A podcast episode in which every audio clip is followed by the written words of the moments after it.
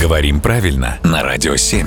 Владимир, приветствуем. Доброе утро. Доброе утро, Владимир. Наша слушательница Нелли интересуется, откуда в русском языке существительные на «мя» и почему с ними работает это правило. Не уточняет, правда, какое правило, но существительные, по всей видимости, вот эти вот пламя, вымя, семя, имя и так далее. Ну да, вопрос об этих словах, почему они такие особенные и относятся к существительным, которые в школьной практике, в методике называются разносклоняемыми. Это 10 слов, э, намя, бремя, время, вымя, знамя, имя, пламя, племя, семя, стремя, темя, а еще существительный путь а, относится к разносклоняемым. Да.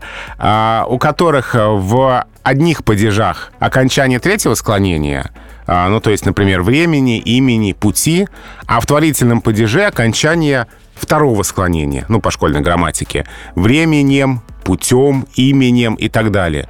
То есть они как будто как зависли между склонениями. Часть окончаний от одного склонения, а часть от другого.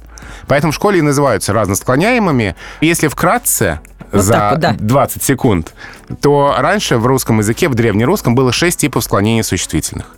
У нас сейчас 3, а было 6, в два раза больше. И когда эта система разрушалась и приходила к современной, вот некоторые слова, они так вот зависли между склонениями.